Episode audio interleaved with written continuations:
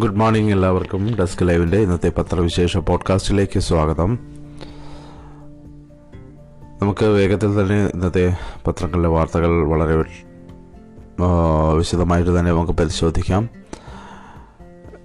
പത്രങ്ങൾ മുഴുവൻ ഇങ്ങനെ പരിശോധിക്കുമ്പോൾ നമുക്ക് കാണാൻ കഴിയുന്ന വാർത്തകൾ മറ്റൊന്നുമല്ല. യുക്രൈനിലെ യുദ്ധവുമായി ബന്ധപ്പെട്ടുള്ള അനുബന്ധ റിപ്പോർട്ടുകളും യുദ്ധത്തിൽ എങ്ങനെയാണ് ഇനി ചർച്ചകൾ മുന്നോട്ട് പോകുന്നതും അത് ഏത് രീതിയിൽ പുരോഗമിക്കുന്നു എന്നൊക്കെയുള്ള വളരെ വിശദമായ റിപ്പോർട്ടുകൾ തന്നെയാണ് ഇന്ന് പത്രങ്ങളിലെല്ലാം ഇടം പിടിച്ചിരിക്കുന്നത്.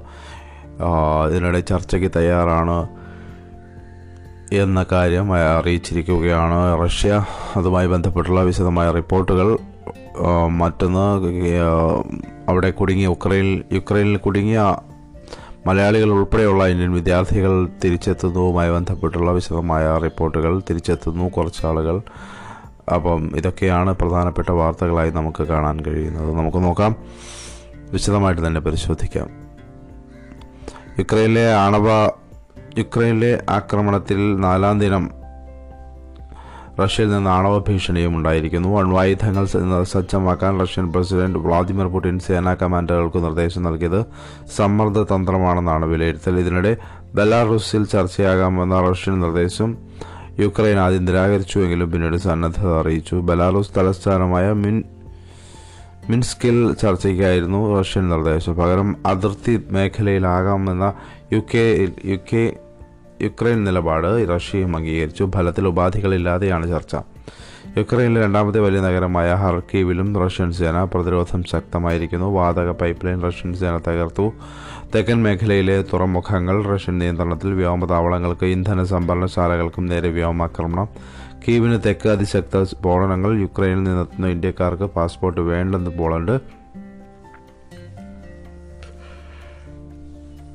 ഇരുന്നൂറ്റി നാൽപ്പത് യുക്രൈൻകാർ കൊല്ലപ്പെട്ടെന്ന യു എൻ യു എൻ നാലായിരത്തി മുന്നൂറ് റഷ്യൻ സേനകളെ വധിച്ചതായി യുക്രൈൻ. മൂന്ന് പോയിന്റ് ആറ് എട്ട് ലക്ഷം യുക്രൈൻ പൗരന്മാർ പലായനം ചെയ്തതായി യു എനും അറിയിക്കുന്നു. നാടിന്റെ തണൽ പറ്റി എൺപത്തിയഞ്ച് മലയാളികൾ. ഇതുവരെ രണ്ടായിരം ഇന്ത്യക്കാരെ യുക്രൈനിൽ നിന്ന് ഒഴിപ്പിച്ചതായി വിദേശകാര്യ സെക്രട്ടറി ഹർഷവർദ്ധൻ ശൃംഗ് ശൃംഗ്ല അറിയിച്ചു. ഇതിൽ പകുതിയിലേറെ പേർ വിമാനങ്ങളിൽ നാട്ടിലെത്തിച്ചു. ആയിരത്തോളം പേരെ യുക്രൈൻ അതിർത്തിക്ക് അപ്പുറം എത്തിക്കുകയും ചെയ്തു. ഇന്നു മുതൽ മറ്റന്നാൾ വരെയായി ആറ് വിമാനങ്ങൾ കൂടി ഷെഡ്യൂൾ ചെയ്തു. ഡൽഹിയിലും മുംബൈയിലുമായി വിമാനം ഇറങ്ങിയവരിൽ എൺപത്തിയഞ്ച് പേരാണ് മലയാളികൾ. ഇവരിൽ ഇരുപത്തിയഞ്ച് പേർ തിരുവനന്തപുരത്തും നാൽപ്പത്തിയേഴ് പേർ കൊച്ചിയിലും പതിമൂന്ന് പേർ കോഴിക്കോടും വിവിധ വിമാനങ്ങളിലായെത്തി. ശനിയാഴ്ച മുംബൈയിലെത്തിയതിന് പുറമെ ഇന്നലെ റൊമാനിയ തലസ്ഥാനമായ ബുക്കാറസ്റ്റിൽ നിന്ന് രണ്ട് ഹംഗറി തലസ്ഥാനമായ ബുഡാപസ്റ്റിൽ നിന്നും ഒന്നും എയർ ഇന്ത്യ വിമാനങ്ങൾ ഡൽഹിയിലെത്തി ഇന്നു മുതൽ ഇന്ത്യ എയർ ഇന്ത്യയ്ക്ക് പുറമെ ഇൻഡിഗോയും സർവീസ് നടത്തും. മറ്റ് വിമാന കമ്പനികളോടും സജ്ജമായിരിക്കാൻ നിർദ്ദേശിച്ചു. യുക്രൈനിലെ ഒഡേസ മേഖലയിൽ നിന്നുള്ളവരെ രാജ്യമായ മൾഡോവ വഴി എത്തിവെക്കാൻ എത്തിക്കാൻ ഇന്ന് രാവിലെ ശ്രമം തുടങ്ങും. ഉദ്യോഗസ്ഥ സംഘത്തെ മോൾഡോവയിലേക്ക് അയച്ചു.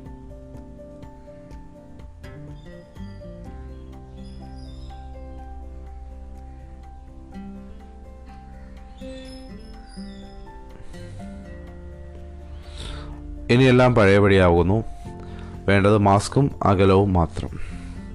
രണ്ട് വർഷത്തെ കോവിഡ് നിയന്ത്രണങ്ങൾക്ക് ശേഷം സംസ്ഥാനം ഏറെക്കുറെ സാധാരണ നിലയിലേക്ക് മടങ്ങുന്നു. മാസ്കും അകലം പാലിക്കലുമായിരിക്കും ഇനി പ്രധാന നിയന്ത്രണങ്ങൾ.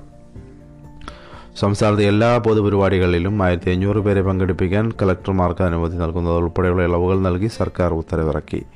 ഇരുപത്തിയഞ്ച് ചതുരശ്ര അടിയിൽ ഒരാൾ എന്ന നിലയിൽ അകലം പാലിക്കണം. ഇളവുകൾ പ്രാബല്യത്തിലായി.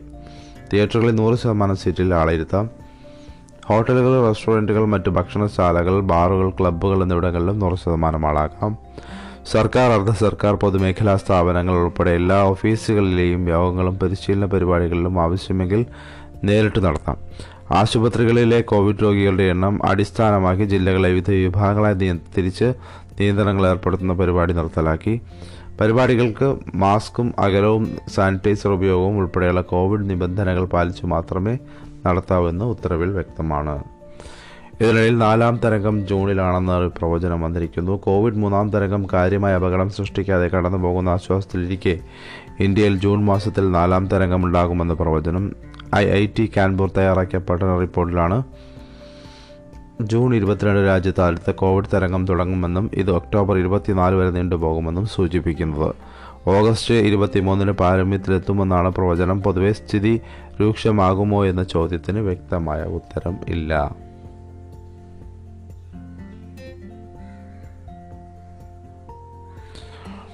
ഞങ്ങൾക്കാരുമില്ല എന്നൊരു വാർത്താ മാതൃഭൂമി നൽകിയിരിക്കുന്ന യുക്രൈനിലെ വിദ്യാർത്ഥികളെ കുറിച്ചാണത്. ആധി വിശപ്പ് ക്ഷീണം അതിർത്തിയിൽ പീഡനം അരക്ഷിതാവസ്ഥ യുക്രൈനിൽ കുടുങ്ങിപ്പോയ മലയാളി വിദ്യാർത്ഥികളുടെ അവസ്ഥയാണിത്. ചിലർക്ക് ഇപ്പോഴും ബംഗറിൽ നിന്ന് പുറത്തിടക്കാൻ പോലുമായിട്ടില്ല അവിടെയാകട്ടെ ഇരുട്ടും തീർന്നു പോകുന്ന ഭക്ഷണവും രോഗവും. യുദ്ധം യുക്രൈനിലാണെങ്കിലും തീയാളുന്നത് ഈ കുട്ടികളുടെ ഉറ്റവരുടെ നെഞ്ചിലാണ്. മക്കളെത്തുന്നതും കാത്തിരിക്കുകയാണ് അവർ. കുട്ടികളാകട്ടെ അതിർത്തിയിലേക്ക് നടക്കുകയാണ്. യുദ്ധം അവരെ തകർത്തിട്ടുണ്ട്. ആദ്യം യുദ്ധഭൂമിയിൽ നിന്ന് രക്ഷപ്പെടണം. പിന്നെ എങ്ങനെയെങ്കിലും നാടുപിടിക്കണം. കണ്ണീർ തുളുമ്പി അവർ പറയുന്നു.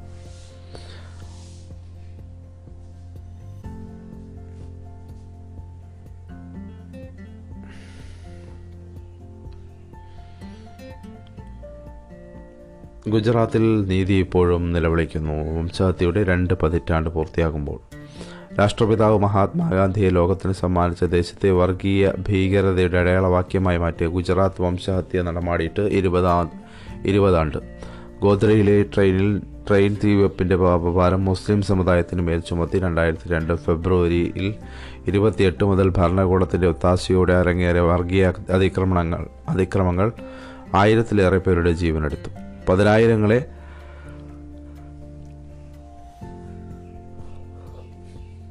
പതിനായിരങ്ങളെ ഭവനരഹിതരും സ്വന്തം നാട്ടിൽ അഭയാർത്ഥികളുമാക്കി നിരവധി ആരാധനാലയങ്ങൾ തകർത്തു. ശതകോടികളുടെ സ്വത്ത് കൊള്ളയടിക്കപ്പെടുകയും നശിപ്പിക്കപ്പെടുകയും ചെയ്തു. അതിനെല്ലാം ഉപരി ഇന്ത്യ എന്ന മതേതര രാഷ്ട്രവും അതിന്റെ രാഷ്ട്രീയവും കീഴ്മേൽ മറിക്കപ്പെട്ടു. ആയിരത്തി നാൽപ്പത്തിനാല് പേർ കൊല്ലപ്പെട്ടുവെന്നും രണ്ടായിരത്തി ഇരുന്നൂറ്റി ഇരുപത്തി മൂന്ന് പേരെ കാണാനില്ല എന്നുമാണ് ഔദ്യോഗിക കണക്ക്. ജസ്റ്റിസ് വി ആർ കൃഷ്ണയ്യർ നേതൃത്വം നൽകിയ ജനകീയ വസ്തുതാന്വേഷണ സംഘം ആയിരത്തി തൊള്ളായിരത്തി ഇരുപത്തിയാറ് പേർക്ക് ജീവഹാനി സംഭവിച്ചുവെന്നാണ് വിലയിരുത്തിയത്. ചുരുക്കം ചില സംഭവങ്ങളിൽ മാത്രമാണ് കൃത്യമായ കേസ് അന്വേഷണവും ശിക്ഷാവിധിയും ഉണ്ടായത്. കൂട്ടക്കൊലകളും സ്ത്രീകൾക്കെതിരായ ലൈംഗിക അതിക്രമങ്ങളും കൊള്ളയും തുല്യതയില്ലാത്ത ക്രൂരതയും നടപ്പാക്കിയവരിൽ അധിക പേരും ഇന്നും അശിഷ് പുറത്തിറങ്ങി പുറത്തിറങ്ങി നടക്കുന്നുണ്ട്. ചിലർ അധികാര സ്ഥാപനങ്ങളിൽ വാഴുന്നു. ഉറ്റവരും നഷ്ടപ്പെട്ടവരും ജീവിതം തകർന്നു പോയവരുമായ നീതിക്കായി കാത്തിരിപ്പ് തുടരുകയാണ് ഇപ്പോഴും അന്ന് ഗുജറാത്ത് മുഖ്യമന്ത്രിയായിരുന്ന നരേന്ദ്രമോദിയും ഭരണകൂടവും കലാപത്തിൽ വഹിച്ച പങ്ക് വെളിപ്പെടുത്തിയ മുൻ ഐ പി എസ് ഉദ്യോഗസ്ഥൻ സഞ്ജീവ് ഭട്ടിനെ പഴയ ഒരു കേസിന്റെ പേരിൽ ജയിലിൽ അടച്ചിരിക്കുകയാണ് അതിക്രമങ്ങളെക്കുറിച്ച് മൊഴി നൽകിയ മലയാളിയായ മുൻ D G P R B ശ്രീകുമാറിനും കേസിൽ കൊടുക്കാൻ ശ്രമം നടക്കുന്നുണ്ട്. തമ്പാനൂരിലെ അരു അരുങ്കൊലയുമായി ബന്ധപ്പെട്ടുള്ള തുടർ റിപ്പോർട്ടുകൾ നമുക്കിത് വായിക്കാം. വെള്ളിയാഴ്ച അതിരാവിലെ ബാധിച്ച മരവിപ്പും ഭീതിയും രണ്ടാം ദിവസം പിന്നിട്ടിട്ടും ഇരുപതുകാരനായ ശ്യാമിന് ഇതിനെയും അത് വിട്ടുമാറിയിട്ടില്ല അല്പം മുമ്പ് തന്നോട് ഗുഡ് മോർണിംഗ് പറഞ്ഞ സഹപ്രവർത്തകൻ അതേ കസേരയിൽ വെട്ടേറ്റും അഴിച്ചു കിടക്കുന്നത് ചോരക്കാഴ്ചയാണ് ഇപ്പോഴും ശ്യാമിന്റെ കണ്ടിൽ. തമ്പാനൂർ ഹോട്ടൽ സിറ്റി ടവറിലെ റിസപ്ഷനിസ്റ്റ് അയ്യപ്പന്റെ കൊല അയ്യപ്പൻ കൊല ചെയ്യപ്പെടുമ്പോൾ ഹോട്ടലിലുണ്ടായിരുന്ന റൂം ബോയി രാജാജി നഗർ സ്വദേശി ശ്യാമിന്റെ മൊഴിയിലാണ് പോലീസ് കേസെടുത്തത്. സംഭവത്തിന് ശേഷം ഇരുവരെയും ഇതുവരെ നേരെ ഭക്ഷണം കഴിക്കാനോ ഉറങ്ങാനോ ഇയാൾക്ക് കഴിഞ്ഞിട്ടില്ല. രാജാജി നഗറിലെ വീട്ടിലെ മുറിയിൽ തന്നെ കഴിയുകയായിരുന്നു ശ്യാം. ഞായറാഴ്ച വീണ്ടും പോലീസ് വിളിച്ചപ്പോഴാണ് പുറത്തിറങ്ങുന്നത്. നാലു മാസം മുമ്പ് മാത്രമാണ് ശ്യാം ഈ ഹോട്ടലിൽ ജോലിക്കെത്തുന്നത്. ഏറെ നാളായി ഇവിടെ റിസപ്ഷനിസ്റ്റായി ജോലി ചെയ്യുന്ന അയ്യപ്പനുമായി സൗഹൃദമായിരുന്നു. കൊല നടക്കുന്ന വെള്ളിയാഴ്ച രാവിലെ ശ്യാം ഡ്യൂട്ടിയിലുണ്ടായിരുന്നു. ഇയാൾ മാലിന്യം കളയാനായി ഹോട്ടലിലെ പിന്നിലേക്ക് പോയ സമയത്തായിരുന്നു കൊലപാതകം നടന്നത്. രണ്ട് മിനിറ്റുള്ളിൽ തിരികെ വരുമ്പോൾ കാണുന്നത് കഴുത്തിന് വെട്ടേറ്റ് ചോരയിൽ കുളിച്ചിരിക്കുന്ന അയ്യപ്പന്റെ മൃതദേഹമാണ്. കൊലയാളിയും അപ്പോഴേക്കും കടന്നിരുന്നു. എന്ത് ചെയ്യണമെന്നറിയാതെ ഹോട്ടലിന് പുറത്തേക്ക് ഓടി ഇറങ്ങിയ ശ്യാം അവിടെ കണ്ട ട്രാഫിക് പോലീസുകാരനോടാണ് വിവരം പറഞ്ഞത്. ഹോട്ടൽ കയറി നോക്കിയ ട്രാഫിക് പോലീസുകാരനാണ് തമ്പാനൂർ സ്റ്റേഷനിലും ആംബുലൻസ് സർവീസിനും വിവരം അറിയിച്ചത് ആരോടും വഴക്കിടാത്ത ശാന്ത സ്വഭാവമുള്ള ആളായിരുന്നു മരിച്ച അയ്യപ്പനെന്ന് സിറ്റി ടവർ റെസ്റ്റോറന്റ് ചുമതലയുള്ള വി ബിന്ദു പറഞ്ഞു. സംഭവം ദിവസം ഇവർ സ്ഥലത്തുണ്ടായിരുന്നില്ല. കുറ്റിച്ചൽ സ്വദേശി രാധാകൃഷ്ണന്റെ ഉടമസ്ഥതയിലുള്ളതാണ് ഹോട്ടൽ. ഇദ്ദേഹം ഗൾഫിലായതിനാൽ അടുത്ത ബന്ധുവായ ബിന്ദുവും ഭർത്താവ് അയ്യപ്പനുമാണ് റെസ്റ്റോറന്റിന്റെ ചുമതല നിർവഹിക്കുന്നത്. സംഭവ സമയം പുറത്തേക്ക് പോയില്ലായിരുന്നുവെങ്കിൽ തന്റെ മകനും ആക്രമണത്തിനിരയാകുമായിരുന്നുവെന്ന് ശ്യാമിന്റെ അച്ഛൻ കുമാർ പറഞ്ഞു. ശ്യാം അപ്പോൾ അവിടെ ഉണ്ടായിരുന്നെങ്കിൽ കൊടും ക്രിമിനലായ കൊലയാളി അജീഷ് അവനെ അവനെയും കൊല ചെയ്യാൻ മടിക്കില്ല എന്നായിരുന്നു പോലീസ് കരുതുന്നത്. കോവിഡ് നിയന്ത്രണങ്ങൾ ഇളവ് ചെയ്തിട്ടും രാത്രി വണ്ടികളിൽ ജനറൽ ടിക്കറ്റും റിസർവേഷനും ഇല്ലാത്ത കോച്ചുകളും പുനഃസ്ഥാപിക്കാതെ റെയിൽവേ. രാത്രി തിരുവനന്തപുരത്ത് നിന്ന് പുറപ്പെടുന്ന അമൃത ബംഗളൂരുവും കൊച്ചുവേലി എന്നിവിടങ്ങളിൽ നിന്ന് നിലമ്പൂർ എക്സ്പ്രസ്സുകളിലടക്കം ഇതാണ് സ്ഥിതി. ഇളവുകളുടെ പശ്ചാത്തലത്തിൽ സംസ്ഥാന സർക്കാർ നിർദ്ദേശിച്ച വണ്ടി- തീവണ്ടികളിലെല്ലാം അൺറിസർവ്ഡ് കോച്ചുകൾ പുനഃസ്ഥാപിച്ചതായാണ് റെയിൽവേ അധികൃതർ നൽകുന്ന വിശദീകരണം. രാത്രി പുറപ്പെടുന്ന തീവണ്ടികളുടെ പട്ടിക സർക്കാർ കൈമാറാത്തതാണ് തടസ്സമെന്നും പറയുന്നു.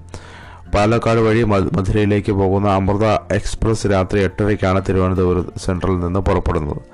എട്ടിന് മുമ്പ് ഈ ട്രെയിനിൽ തത്സമയ റിസർവേഷൻ അവസാനിപ്പിക്കുന്നതിനാൽ ആർ സി സി ശ്രീചിത്ര അടക്കമുള്ള ആശുപത്രികളിൽ മറ്റും വൈകി എത്തുന്ന വടക്കൻ ജില്ലകളിലേക്ക് പോകേണ്ടവർക്ക് പോകേണ്ടവർക്ക് ടിക്കറ്റ് ലഭിക്കാത്ത സാഹചര്യമാണ് പലപ്പോഴും റിസർവേഷൻ ടിക്കറ്റുകൾ നേരത്തെ തന്നെ തീരുകയും ചെയ്യും. രാത്രി എട്ട് അൻപതിന് കണ്ണൂർ വഴി മംഗളൂരുവിലേക്ക് പുറപ്പെടുന്ന മംഗലാപുരം എക്സ്പ്രസ്സിലെയും കൊച്ചുവേലിയിൽ നിന്ന് എട്ട് മുക്കാലിന് പുറപ്പെടുന്ന നിലമ്പൂർ എക്സ്പ്രസ്സിലെയും സ്ഥിതി സമാനമാണ്. നൂറുകണക്കിന് സീസൺ ടിക്കറ്റ് യാത്രക്കാർക്കും രാത്രി സഞ്ചരിക്കാൻ കഴിയാത്ത അവസ്ഥയാണ്. ഇന്ന് ഉൾപേജുകൾ പരിശോധിക്കുമ്പോൾ എല്ലാം യുക്രൈനുമായി ബന്ധപ്പെട്ടുള്ള റഷ്യൻ റഷ്യ യുക്രൈൻ യുദ്ധവുമായി ബന്ധപ്പെട്ടുള്ള വിശദമായ റിപ്പോർട്ടുകളാണ് നമുക്ക് കാണാൻ കഴിയുന്നത്. വളരെ വിശദമായ റിപ്പോർട്ടുകൾ എല്ലാ പത്രങ്ങളുടെയും എഡിറ്റോറിയലുകളിൽ എഡിറ്റോറിയൽ പേജുകളിൽ ഇടം പിടിച്ചിട്ടുണ്ട്. നാളെ മുതൽ സി പി എം സംസ്ഥാന സമ്മേളനം തുടങ്ങുകയാണ്. അതുമായി ബന്ധപ്പെട്ടുള്ള വിശദമായ റിപ്പോർട്ടുകൾ നമുക്ക് കാണാൻ കഴിയും. ഇന്ത്യൻ സാമ്പത്തിക രംഗത്തെയും ഈ യുദ്ധം വളരെ പ്രതികൂലമായി ബാധിച്ചിട്ടുണ്ട് എന്നുള്ള റിപ്പോർട്ടുകൾ ധനകാര്യ പേജുകളിൽ നമുക്ക് വിശദമായി വായിക്കാൻ കഴിയുന്നുണ്ട്. അപ്പം അത്തരം വാർത്തകളൊക്കെ നമുക്ക് ഡീറ്റെയിൽ ആയിട്ട് അറിയാവ അറിയേണ്ടവർ പത്രങ്ങൾ തന്നെ നോക്കുക. അത് വായിക്കാൻ നിന്ന് കഴിഞ്ഞാൽ നമുക്ക് ഒരുപാട് സമയം എടുക്കേണ്ടി വരും എന്നുള്ളത് കൊണ്ട് മാത്രം നമ്മളത് വിടുകയാണ്.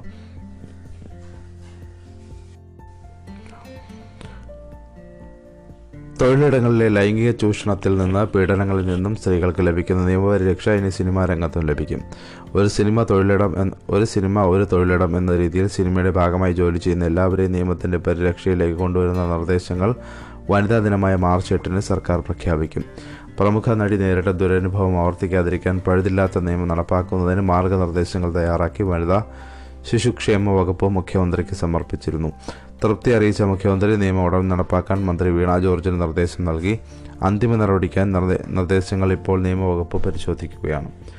തൊഴിലിടങ്ങളിൽ സ്ത്രീകൾക്ക് നിയമപരിരക്ഷ ലഭിക്കുന്ന നിയമത്തിൽ എന്റർടൈൻമെന്റ് മേഖല എന്ന് പറയുന്നത് എന്ന് പൊതുവായാണ് ഉൾപ്പെടുത്തിയിരിക്കുന്നത്. സിനിമയുടെ ഏതൊക്കെ മേഖല ഇതിൽ വരുമെന്നോ സ്റ്റുഡിയോയ്ക്ക് മുകളിൽ മാത്രമാണോ നിയമപരിരക്ഷയെന്നും പ്രത്യേകിച്ച് പറയാതിരുന്നതോടെ ഇതിന്റെ പഴുതിലൂടെ കുറ്റവാളികൾ രക്ഷപ്പെടുന്ന സ്ഥിതി വന്നു. ഇനി മുതൽ ഒരു സിനിമ ഒരു തൊഴിലിടം എന്ന് നിശ്ചയിച്ചാണ് നിയമം നടപ്പാക്കുകയെന്ന് മന്ത്രി വീണ ജോർജ് പറഞ്ഞു. നിയമപ്രകാരം ഇനി ചെയ്യേണ്ട കാര്യങ്ങൾ എന്തൊക്കെയാണെന്ന് നോക്കാം. സ്വകാര്യ സ്ഥാപനങ്ങളും മറ്റും തൊഴിലിടങ്ങളിൽ ചെയ്യുന്നതുപോലെ സ്ത്രീ പ്രശ്നങ്ങളുമായി ബന്ധപ്പെട്ട് ആഭ്യന്തര പരാതി പരിഹാര സമിതി ഉണ്ടാക്കണം. സ്വകാര്യ കമ്പനികളെ രൂപീകരിക്കുന്ന സമിതിയിൽ എന്ന പോലെ സിനിമയ്ക്ക് പുറത്തു നിന്നുള്ള അംഗവും സമിതിയിലുണ്ടാകും. സിനിമയിലെ മുതിർന്ന അംഗമാകും സമിതി ചെയർമാൻ. സമിതിയിലെ അംഗങ്ങൾ പകുതിയിലധികം വനിതാ പ്രാതിനിധ്യം വേണം. ഒരു സിനിമ രജിസ്റ്റർ ചെയ്യുമ്പോൾ തന്നെ ഈ സമിതി രൂപീകരിച്ച് സാംസ്കാരിക വകുപ്പിനെ അറിയിക്കണം. അറിയിക്കണം. സിനിമയുടെ നായകനും സംവിധായകനും മുതൽ പ്രീ പ്രൊഡക്ഷൻ ഷൂട്ടിംഗ് ഡബ്ബിംഗ് തുടങ്ങിയ ആ സിനിമയുമായി സഹകരിക്കുന്ന എല്ലാ വ്യക്തികളും ഈ നിയമത്തിന് കീഴിൽ വരും. സിനിമയുടെ തന്നെ ഷൂട്ടിംഗ് അവിടെ വെച്ച് എവിടെ വെച്ച് നടന്നാലും അതെല്ലാം തൊഴിലിടമായി തന്നെ കാണും. സിനിമയുമായി ബന്ധപ്പെട്ട് ജോലിക്കാരെ വിതരണം ചെയ്യുന്ന കമ്പനികളും ആ സിനിമയുടെ കരാറിന്റെ ഭാഗമായതിനാൽ അവരെല്ലാം നിയമത്തിന്റെ പരിധിയിൽ വരും. ആ സിനിമയുടെ ജോലികൾ എന്ന് അവസാനിക്കുന്നു എന്നത് ഉൾപ്പെടെ നിരീക്ഷിച്ച് റിപ്പോർട്ട് നൽകേണ്ടത് ആഭ്യന്തര പരാതി പരിഹാര സമിതിയുടെ ചുമതലയാണ്. അപ്പോൾ നമുക്ക് ഇന്നത്തെ പത്രവിശേഷം ഇവിടെ അവസാനിപ്പിക്കാം എന്ന് തോന്നുന്നു. എല്ലാവർക്കും നല്ലൊരു ദിനം ആശംസിക്കുന്നു. ഇന്നലെ തിരുവനന്തപുരത്തു നിന്നാണ് ഞാനിത് അവതരിപ്പിക്കുന്നത്. അതുകൊണ്ട് തന്നെ തിരുവനന്തപുരത്ത് നല്ല വൈകുന്നേരമൊക്കെ നല്ല കനത്ത മഴയായിരുന്നു. ബാക്കി ജില്ലകളിലെ അവസ്ഥ എന്താണെന്ന് അറിയില്ല. അപ്പോൾ എല്ലാവർക്കും നല്ലൊരു ദിനം ആശംസിക്കുന്നു. നന്ദി നമസ്കാരം.